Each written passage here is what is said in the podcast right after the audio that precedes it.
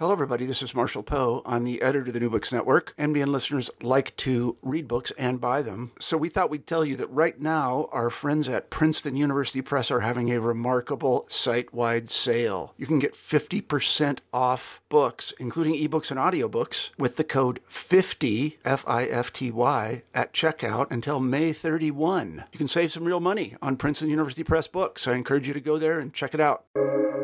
Welcome to the New Books Network. Hello, and welcome to New Books in Buddhist Studies, a podcast channel on the New Books Network. I'm Natasha Heller, one of the hosts of the channel. We're here today to talk to April Hughes, an assistant professor in the Department of Religion at Boston University. She is the author of Worldly Saviors and Imperial Authority in Medieval Chinese Buddhism, published in 2021 by the University of Hawaii Press. Welcome to the show, April. Thank you so much. So it's great to have you here. And I wanted to just begin with a, an introduction question, and that is how did you get interested in Chinese Buddhism? Yeah, um, I was pre med as an undergraduate um, and never never anticipated going into Chinese Buddhism. In fact, I didn't know this was a field of study or a possible career.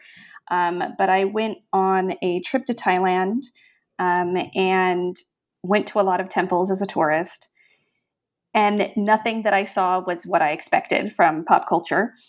And so I had a lot of questions. When I came back um, in the fall, I took a Buddhism course to learn more and loved it. So I took another one, another one, and then next thing I know, I am um, applying to graduate school um, in Chinese Buddhism. And so that's really um, how it kind of happened. So, how did you, you know, I imagine that when you applied to graduate school, you didn't have probably this particular, the topic of your book in mind, but maybe you did. Um, so, what led you from this kind of general interest in Buddhism to this specific topic of worldly saviors? Mm-hmm. Yeah. Um, when I, it was really Eric Zürcher's articles on Prince Moonlight um, that really struck me. And I was so interested at how these kind of apocalyptic ideas were used to both support and subvert the political establishment. Um, and I was just really interested in that dynamic and thinking through more about how that worked um, and how this same kind of ideology could be used in both ways. Um, and so that's really what got me kind of started on that, and then just just kind of to to keep keep digging. Right. So, a central concept in your book, as we can see from the title, is the idea of a worldly savior. Um, and I believe this is a term that you coined. Um, and maybe you can explain to us what a worldly savior is. Yeah. So, a worldly savior um, I, I, wanted to have the worldly in there because I think one of the important things is that they are in our world. They arise in the Saha world. Um, I, I, like to think of the worldly savior as a kind of cross between a Buddha slash Bodhisattva. So I'm, I'm melding those two categories together Buddha, Bodhisattva, and a wheel turning king, and that they are kind of put together in a sense.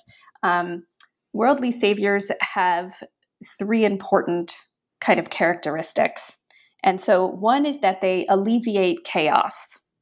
Um, and I leave that term a little bit vague at the start of the book because chaos depends on the text. so, different texts will have different definitions of chaos, um, but worldly saviors will alleviate some form of chaos. They are associated with the decline of the Dharma, um, so with the decline of the Buddhist teachings, and importantly, they both rule and liberate their subjects. Um, and, and that's a really important one. And that's where I see the kind of combination of both a Buddha Bodhisattva figure that is the one that typically liberates with a kind of wheel turning king that rules.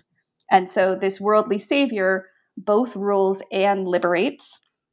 And they do this on earth. And the fact that they do this on Earth, I think, is also a kind of important um, aspect of the worldly savior. So that's why I kind of coined the the worldly to get that in there. Right. So I'm wondering you you mentioned wheel turning kings and Buddhas and bodhisattvas and I'm wondering if we can explore how they relate just a little bit more. So, you know, if we have this kind of cast of characters and we're looking at them, how would we think about, you know, how would we know that we're dealing with a worldly savior and not like and not a Buddha or a bodhisattva? What would be the kind of key distinguishing characteristics there? Yeah, and so I, I, would say definitely there is the association with the decline of the Dharma, the alleviation of chaos, and this both ruling and liberate. Um, and so, one of the things that I noticed when I was looking at these apocalyptic scriptures is the kind of difference in terminology. So, usually, you know, Buddhas and Bodhisattvas, they teach and convert, right? This is a really kind of common phrase um, kings, wheel turning kings, they can govern and convert. But a worldly savior kind of does both. And so they usually are here you have a Buddha Bodhisattva that is governing and converting um, and governing over a kind of terrestrial utopia, which therefore is different than a kind of regular, I would say, tr- I usually call them traditional Buddhas or Bodhisattvas. Um, a traditional Buddha or Bodhisattva is not going to govern um, they're going to teach, they're going to lead, they're going to convert, but they're not going to govern. Um, but a worldly savior governs.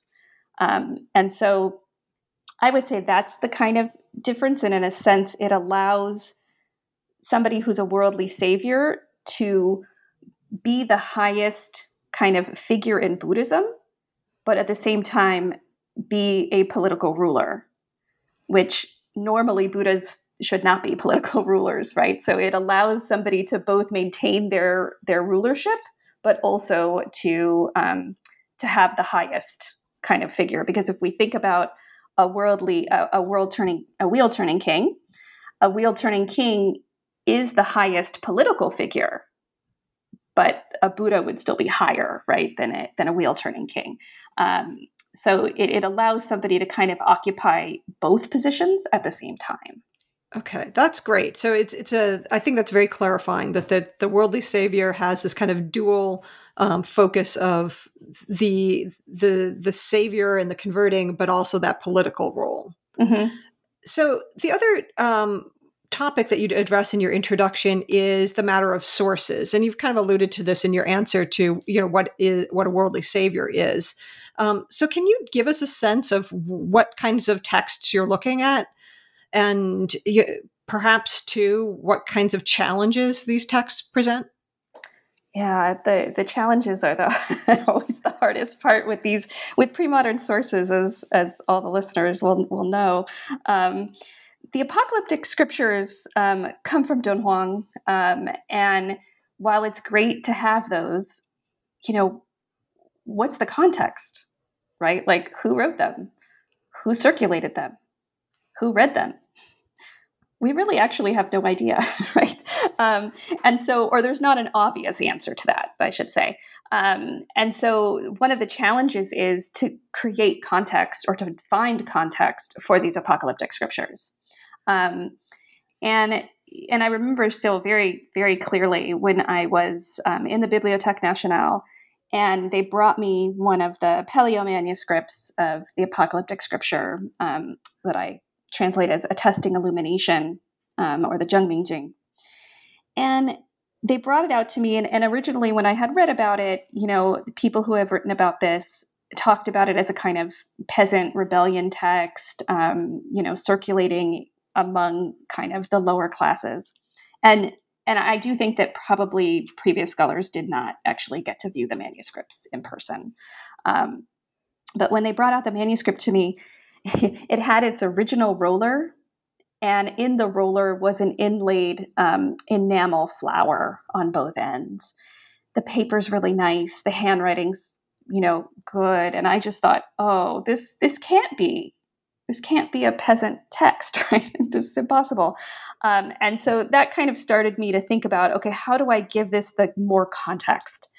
Um, and attached to some of the uh, manuscript copies of A Testing Illumination is a miracle tale um, of Huang Shichang. and it's a it's a very typical tale, which at first disappointed me. Right, um, he's mistaken for a pig butcher. He goes to hell. Um, you know, he you know it's all chaos. There's nobody working. You know that kind of thing. The they're asking for bribes, and eventually he gets out by copying the attesting illumination. Um, and what struck me is that this is in a way a kind of commentary in a sense on the text that somebody saw this text as a really kind of basic Buddhist scripture, right? Because if anybody who studies the medieval period, those those kind of stories are very common, right? The mistaken identity, going to hell, coming back. Um, and so to me, it says that you know this is a kind of regular, average Buddhist text to some people. And so that gave me a little bit of context there that not everyone is looking at this as a revolutionary text. Um, and the fact that um, you know, some of the elite monks at court quoted from attesting illumination in support of uh, Wu Zhao or Empress Wu Zetian um, also tells me that this is circulating in a kind of wider context. Um, and so with the apocalyptic scriptures, the context is, is really has to be kind of slowly built um, unless you get very lucky. Um, so that's that's one of my main sources. Um, the other sources that I also found very challenging to use were the imperial histories um, and records of uh, the religious rebellions.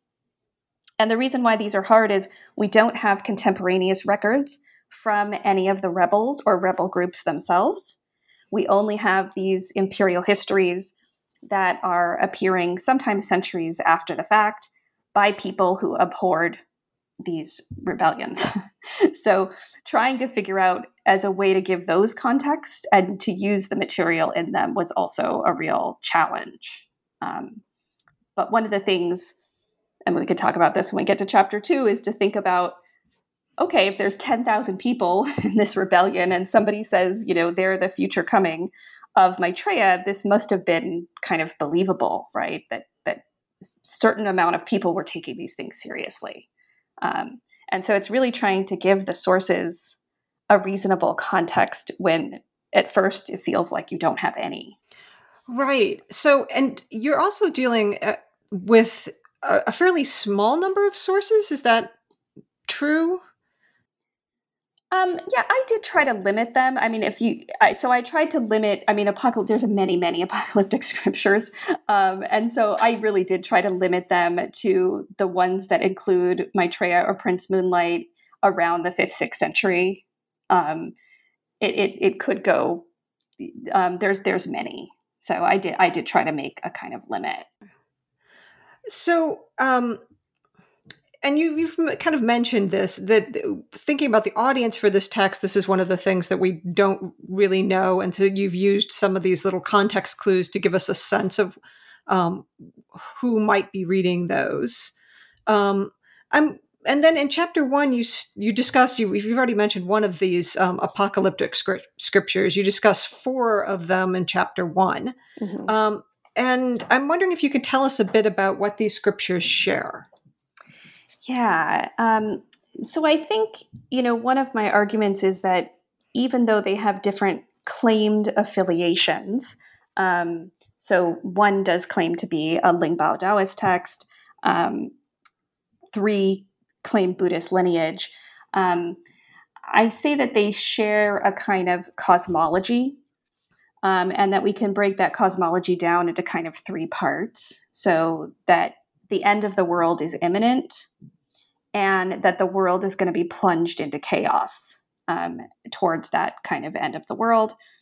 There are saviors, and they have terrestrial utopias. And in this kind of category, I picked just the ones that have Maitreya and or Prince Moonlight. Um, there is one text where uh, Maitreya doesn't appear, although the the name part of the name of the utopia is is Tushita. So he's around. Um, but thinking about the saviors, their utopia, and then also the saved, who get saved, and what are the practices that kind of get you there. Um, and those kind of three pieces the kind of world and chaos, the saviors, utopias, and the kind of practices there's a lot of overlap in those kind of three like cosmological parts. And so they seem to kind of share um, these kinds of um, pieces. And so that I felt comfortable, regardless of their kind of claimed affiliations, with grouping them together. Right. So uh, you mentioned um, utopias and specifically uh, Buddhist utopias, and I'm wondering if you could give us a little bit more information about these. Uh, you, we've talked about sort of chaos and these being the the background of um, these texts as well, and I think we can all kind of imagine different types of worldly chaos. Um, what is a Buddhist utopia like for these texts? Yeah, so the utopias are flat, um, almost always flat. Um, and this really shouldn't be um, sometimes interpreted as um, a kind of flattening out of social hierarchy. Um, I would say the texts are clear that a lack of social hierarchy is part of the chaos. Um, so they certainly, um, the flat part is related to something else, maybe ease of travel or ease of agriculture or something like that. but they are flat. They are ruled over by a savior um, who is both a kind of ruler and liberator. Um, so, both a kind of political ruler, religious teacher. Um, food is easy and plentiful, often just kind of maybe one, you know, they, they, the numbers change, but sometimes, like, you know, from one planting of seeds, you'll get like seven or three or five um, harvests. So, it's much easier to, to kind of um, farm. Um, sometimes the clothes will just grow right on the trees. You can just pluck the things that you need. Um, and also interesting that I found is that they talk about both men and women um, specifically um, being able to live and enter this utopia, which I take it is a lot because these are in the Saha world, right? There are terrestrial utopias, they're earthly utopias. Um, and people are let in, they're not really reborn. So on Earth, we have men and women. And so I think that's also a kind of interesting part of this utopia and probably something that was attractive um, to Wu Zhao, who we'll get to, um, is that these utopias being in our Saha world have both men and women. So, moving on to chapter two, there you talk about monks who led rebellions in medieval China. Could you explain the logic behind uh, Buddhist rebellions? Yeah. Um, so, and I think this really has to go back to the worldly saviors. Um, if the person on the throne is not a worldly savior, they cannot bring about the utopia. And so they need to be overthrown. Um, and so I think the logic here with the, the Buddhist rebellions um, is that they are bringing about a, a Buddhist, a worldly savior ruler. Um, and so when we look at some of these rebellions, um, it's clear that the change of government is needed for the kind of um, ruler to take hold. So when people are rebelling in the name of Maitreya, and it's not always clear if there is an actual figure of Maitreya in some of these groups, or if they're kind of preemptively like Maitreya is just about to come, so let's like let's get the ruler out of here so we can ready things for him. It's not always clear from the historical records, um, but what is clear is that their their worldly savior figure requires the government to be overthrown, um, which then says to me that this is holding into that kind of worldly savior figure, right? That they're looking for a ruler who is both a Buddha Bodhisattva and a political ruler at the same time. And so, um, and we can see that in some of the the kind of titles that they apply to themselves, or that at least the historical records say that they were using. Um, and so often they include both imperial language, kings, emperors, but also Buddha and Bodhisattva terms. Um, and so Maitreya, Prince Moonlight, or or sometimes just um, you know Bodhisattva. So we we can see that there's a kind of melding of both this kind of political and religious leadership in these figures. Um, and so I think that's why the logic is that the real the, the, the current ruler is not creating this this utopia. And so that change in, in leadership will create that or help create the conditions that can bring that about. Yeah, this was, uh, I found a really fascinating chapter. And I'm wondering if you could tell us a bit more about how other monks or Buddhist institutions responded to these rebellions, these rebellions that had a kind of a Buddhist um, focus or inspiration. Yeah. Um, yeah. So sometimes they would, you know, point out that, you know, which I think is interesting that, well, you know, um, Maitreya can't really come yet until Shakyamuni's, you know, teachings have disappeared, right? As part of the kind of, um, kind of canonical um, uh, teachings. And so, um, you know, there's also some stories about, you know, I include the story about Fu Li and the fox, um, who's a kind of person preaching that they're Maitreya, and you know, one of the monks kind of unmasks um, the the fox figure um, as a fraud. And so, I think there were certainly, um, you know, some Buddhists who were trying to um, kind of tamp down on this. Um, but to me, that just says that there were probably a lot of people then buying into it right? Because you don't really need to complain about people believing the wrong thing if no one is believing the wrong thing. So right. the fact that they're upset about people following um, these Maitreyas or you know these Buddhist rebellions says to me that you, you people were were doing that, um, and so I think that to me that's the interesting kind of tension there. Right. So in chapter three, you the, you move on to talk about, and then the, the next three chapters each talk about um, rulers of some great you know significance uh, in Chinese history. And so, chapter three focuses on Yang Jian, the founder of the Sui dynasty. Can you tell us a little bit more about Yang Jian and specifically what is his involvement in Buddhism? What makes him kind of a, a special case, if yeah. he is a special case?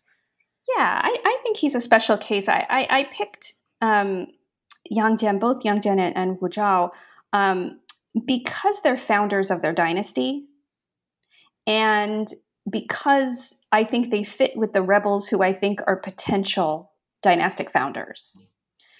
And it's kind of my theory um, that these potential or actual dynastic founders just need to do more work to legitimate their rule, right? I mean, if your father is emperor and you become the next emperor, you probably don't have to do as much to, to prove that you deserve this, especially if everything's going great um, in the empire. Whereas if you're a dynastic founder, you've got to do a lot more work to, to show and to prove that this is that you are belonging in this position. Um, and so that's one of the reasons why um, I wanted to focus on Yang Jian and, and Wu Zhao um, but also because they have these connections to Prince Moonlight and Maitreya, both of them. Um, Yang Jian, um, we know, is was raised by a Buddhist nun, um, and certainly has some strong Buddhist connections. His wife also um, was from a kind of well-known um, kind of Buddhist family, so we know that Buddhism kind of played an important role in his life. Um, during the Northern Zhou persecution, um, he hid the nun who raised him in his home. Um, and if they would have been caught, like the whole family would have been executed. So we know there was probably a, a kind of strong commitment um, to Buddhism. Right. So, how did Buddhism, when he goes to unify, you know, these different kingdoms, how did Buddhism fit into um, Yang Jian's plan for unification? Yeah, in a way, it's such a perfect fit because he, you know, after the the Northern Zhou persecution, um, you know, you can imagine in some of these different places, it was harder to practice Buddhism, right? And the whole point of being a worldly savior is, in part, creating a terrestrial utopia where people can practice Buddhism. And so, in a sense, the the timing of it all feels very perfect because his reuniting of the empire and um, you know unifying all of these different kingdoms he was also at the same time reviving Buddhist practice and allowing Buddhist practice um, to take place in these these different regions. And there's an interesting edict that's issued in 581 where he he whoever the author is, but you know it's the royal we um, we regard the weapons of war um, as becoming like incense and flowers. Um, and so there's really this likening of like with each battle that he wins, um, with each weapon that he uses, he is making these offerings to the Buddha because mm-hmm. he is going to be able to create this Buddhist pure land um, where people can practice. You're right that uh, it does align extremely nicely um, between his sort of political goals and his religious goals. Could you tell us a little bit more about? You've mentioned Prince Moonlight a couple times, and that Yang Jian has a special kind of connection there. Um, what is that connection? Yeah, so we can see that there's um, in the scripture of the Elder Shrigupta, um, and that is a canonical text that contains an apocryphal interpolation. Um, and it's a very obvious apocryphal interpolation because it mentions the Great Sui dynasty. So it's a, it's an obvious um, um, interpolation there. And what's interesting about that is that's where you really get the link between Yang Jian and Prince Moonlight. But because we're in this kind of canonical text, a lot of the canonical texts link Prince Moonlight and see Prince Moonlight as a kind of temporary savior figure. So Prince Moonlight can vary between texts. So t- sometimes he is a full fledged apocalyptic savior that comes at the very end when, you know, all the chaos and the world is ending. But then he also has a kind of temporary time where he can come and rule for a short time um, and make everything better in this realm. But then the Dharma is still going to decline afterwards. Um, and so I think in this kind of apocryphal interpolation, it's more of this kind of temporary utopia that he's creating in the Great Sui, where people can kind of practice, um, be good Buddhists, do all the things they need to do, um, and be safe while doing it. Um, and that that's kind of where um, his his connection is. is. So it's it's little less of this full fledged apocalyptic savior um, and more of this kind of um, temporary savior. So, chapters four and five move on to deal with Wu Zhao. Um, why is she so she merits two chapters and this seems completely natural to me but for any listeners who um, are less familiar with wu zhao why is she such an important figure in Chinese history and Buddhist history. Yeah, I, she's the only woman to ever rule with the title of emperor. So we certainly have, you know, empress dowagers and other powerful women, um, but she's the only one that actually claims the title of emperor um, successfully. And I think what's interesting about her case is she's got to do so much to justify that rule, right? That I think we can see that process much more clearly, right? All the things that um, that she needed to do to kind of justify why she should be the emperor, because she's not a member of the royal family she married in, right? Um, she's a woman, um, and her son is supposed to be the ruler, right? So there's there's all sorts of questions about her rule, um, and so there's a lot of support then for her rule that we can able that we're able to look at and see. Right and that segues very nicely to my next question which is what do buddhist texts do to support her claims to rulership? How do they um, y- you know speak to those issues that you just mentioned? Yeah um, this was my big question um, when i started to to really look at you know, especially the commentary um, that is given to the throne. Um, it's presented to the throne. She's regent, but not yet emperor.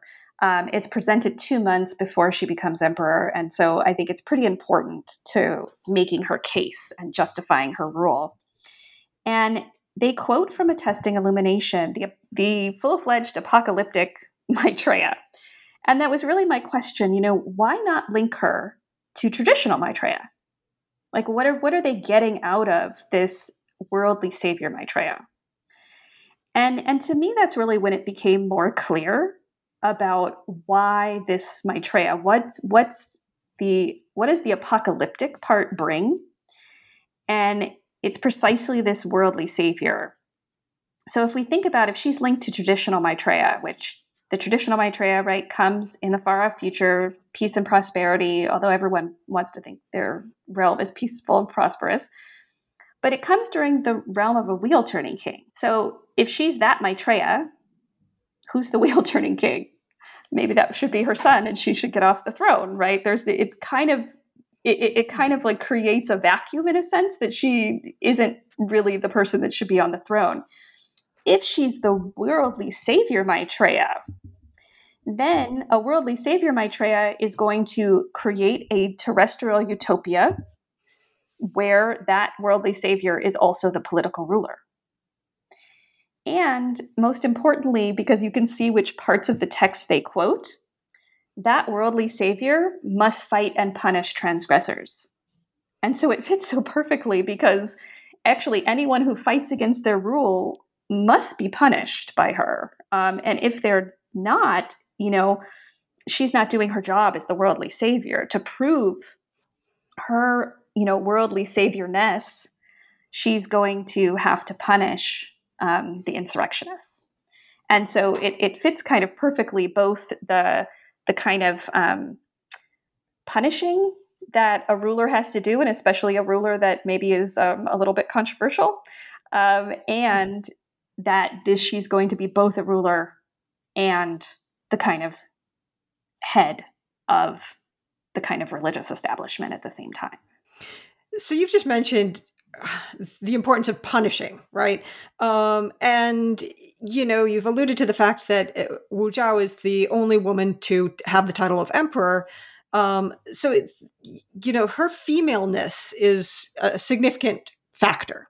Um, so, how is this femaleness addressed in this these texts? Um, because the models, right, um, are male models. So what how does how does her femaleness come into play? What what do the texts do with it? What do people other outside the texts do with it? And how is this different from how women had been regarded in other Buddhist sources? Yeah, this was one of the things I wasn't sure when I really started reading what I would find, you know. And one of my questions is, yeah, how are they? How do they deal with her woman's body. Um, and they emphasize it. you know, it is emphasized everywhere. Um, and she often is kind of um, phrased as a sage mother, as a mother of the people. And we know that emperors were often considered fathers of the realm, fathers of the people. Um, but we know that mothers are understood a little bit differently. Um, and I would say, too, that during her reign, you know, she changes the way that mothers are understood, right? She changes some of the mourning rites. Um, you know, she sends off the Li family princes to be to marry the ones off in the far northwest rather than sending, you know, princesses. Um, and part that's probably strategic to get rid of you know some of those extra Li princes that were hanging around. But there's also this this a little bit of a flip there with with the the gender. Um, and so I was surprised at the way that they they focus on it, but in the commentary especially, it really turns it into her strength. Um, it talks about how she is a bodhisattva and as we know, bodhisattvas can appear in any form. She appears in the form of a woman because that's the form that her followers in the realm need. And so basically, it really throws it back onto them, right? Like, you guys are the ones that need um, a woman bodhisattva, and so that's why she is appearing in this way. Um, and so it, it really kind of turns what I think is her one of her greatest weaknesses the fact that she is a woman and it turns it into her strength. And I think the the second other big weakness that she has is that she's not from the Li imperial family, right? Like those are her two kind of huge weaknesses. Um, and the texts also answer that, right? She's she's often, especially in the commentary, talks about how she is a continuation and a support of the three, you know, Li family uh, rulers who came before her. Um, so it, it kind of couches her her reign as a kind of support and continuation. Um, the other thing I was surprised about is how much because we we hear a lot about how um, you know Buddhist was Buddhist ideas and things were supporting her because she's a woman and she needed that.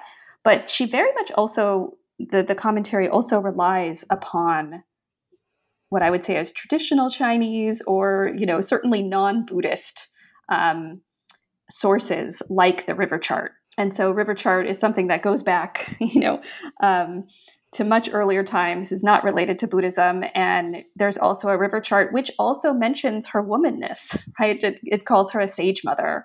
Um, and so it seems like whether it's Buddhist or not, her female body is emphasized, but emphasized as a strength um, instead. Um, I would say, as far as the Buddhist sources, how is it different? Um, I will say that it, it, it does mention in the there's also um, an interpolation of the scripture of raining jewels, the Baoyujing. Um, that does kind of couch like, well, she's in a woman's body and they can't do everything because they're women, um, but she can still become a wheel turning king and a bodhisattva right? But they, you know, she can't really become a full Buddha. So there's some acknowledgement in that interpolation that her woman's body is a little bit of a hindrance, um, which is similar to some some Buddhist texts.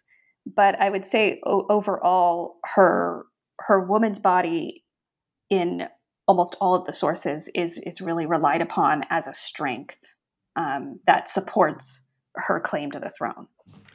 That's fascinating. Um, so it, to me it makes sense right? And i think it, it's kind it's obvious that if you were trying to claim rulership that claiming that you were also a bodhisattva would have certain advantages.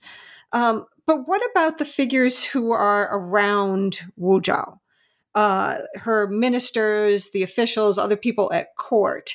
Were there ways that they used this idea of her being a worldly savior or a bodhisattva um, to their own advantage or to sort of promote their own agenda. Yeah, we, we do certainly see that. And I included those just because I thought they were so interesting. um, we certainly see that in some of the edicts, you know, some of her, you know, ministers will say things like, well, you know, you should, you know, reinstate so and so. It's just, you know, as a bodhisattva, you should really be benevolent, you know, about this. Or, you know, as a bodhisattva, maybe you you know should rethink spending so much money on uh, you know some Buddhist um, some Buddhist sculpture because you know there's emptiness so don't forget that you know that we we don't you know everything's empty we don't need to spend so much money and so they do seem to be kind of um, playing with these terms i mean we have no idea right what people thought um, or what people believed inside like we can only go with with what is said um, or what the kind of historical sources say. But it certainly seems like people were using these terms to to talk about her and to talk to her, and we really don't start to get the kind of virulent anti Wu Zhao um, until the reign of her grandson. After he kills the Taiping princess, which is her daughter, um, that then there's a real shift in how Wu Zhao is talked about in the historical records. But prior to that, um, you know, there's an edict from her son that refers to her as emperor. Um, so there's it, it doesn't seem like the rhetoric the rhetoric seems to really shift a, a while after her death. Um, and it doesn't really seem like during her lifetime, at least from what we see. Um, and of course, um, there were, you know, um, objectors, but those were the transgressors that needed to be punished, right? Um, the people who made it through, we don't we don't tend to see a whole lot, even right after her death, um, but not until not until a few years later. So you've mentioned, you know, how Wu Zhao was regarded uh, in later periods, and then in your conclusion, you also look a bit to later dynasties, um, and so this identification of rulers with worldly saviors continues in some form. And i'm wondering if you can say a little bit about what you saw in terms of and i know you know this moves outside of the scope of the book but some of the patterns that you saw um, in taking the ideas that you worked with and looking in these later time periods yeah um, i you know I looked briefly at some of the later dynasties. I do think a lot shifts, like after the An Lushan rebellion, and you know, there's a there's a lot of kind of um, change, um, but there is certainly still identifications with bodhisattvas, um, and you know, we we do have several you know famous examples of you know emperors kind of playing at. I'm thinking of um, Empress Dowager Cixi kind of posing for photographs as as Guanyin Bodhisattva. Um, so there's certainly um, kind of dress up um, or being painted um, as the Bodhisattvas, as uh, Qianlong was was painted as Manjushri. Um, and so there certainly still seems to be identifications with um, Bodhisattvas and certainly with wheel turning kings. Um, it, it, does feel a little bit like there was a shift away from the worldly saviors, although I can't say um, as I define them. Um, but I can't say for certain. Um, and I think what would be interesting is to really look at dynastic founders in detail, which I didn't do of the later dynasties, um, because I do see that's, I think that's where you really see it. Because with dynastic founders, I think there needs to be more proof um, of why they need the throne. Um, and so that's, I think, where it stands out more, like with Yang Jian, with Wu Zhao, with the rebel leaders, because they're all dynastic or potential dynastic founders. And so I think kind of looking carefully at later dynasties and potential founders might might be a good idea, but I certainly you certainly still see the traditional bodhisattvas um, and playing at incarnating as a bodhisattva um, in later dynasties. Right. So you've been really generous with your time. And I'm wondering if we can borrow just a few more moments uh, to ask you what's next. Do you have a new project that you're working on? What what's what are you looking to focus on in your next work? Yeah, I'm looking um, at a set of Dunhuang manuscripts. Um, as Dunhuang is the place I kind of circle around. Um, and so I'm looking at a set of Dunhuang manuscripts um, and, and looking at how they deal with popular practices. Um, so I'm interested in the kind of strategies um, that these apocryphal, so texts that are written um, in China, how they kind of deal with popular practices. You know, if you do certain practices, are you going to hell? Can you replace them with Buddhist practices? Um, just kind of thinking through about how they're kind of dealing and managing these popular practices. Um, that's kind of my larger kind of set of questions. And what I've been doing more recently and more narrowly um, is looking at the material aspects of some of these manuscripts. So, what does it tell us um, if you have a booklet with one of the texts I'm looking at, and then all of the other texts, the four other texts, are chanted texts that we know were chanted. Um, well, that tells me that the text I'm looking at, the scripture I'm looking at, is probably a chanted text, right? So trying to get um, some more information from the kind of material clues um, from the manuscript is really what I've been kind of doing actually this past year, um, is thinking through how how I can create that context again, which is always the challenge, I think, with the apocryphal text from from Dunhuang, um, is how to create the um, kind of context. And so I'm trying to do that first through the material aspects of the manuscripts, and and then to kind of broaden it out from there. That sounds fascinating, and I really look forward to seeing that new work. Um, with that, I think we'll draw this to a close. And thank you again for spending time with us. Uh, we've been speaking with April Hughes about her book, Worldly Saviors and Imperial Authority in Medieval Chinese Buddhism, available now from the University of Hawaii Press. And this has been New Books in Buddhist Studies, a podcast channel on the New Books Network. I'm Natasha Heller. Thank you.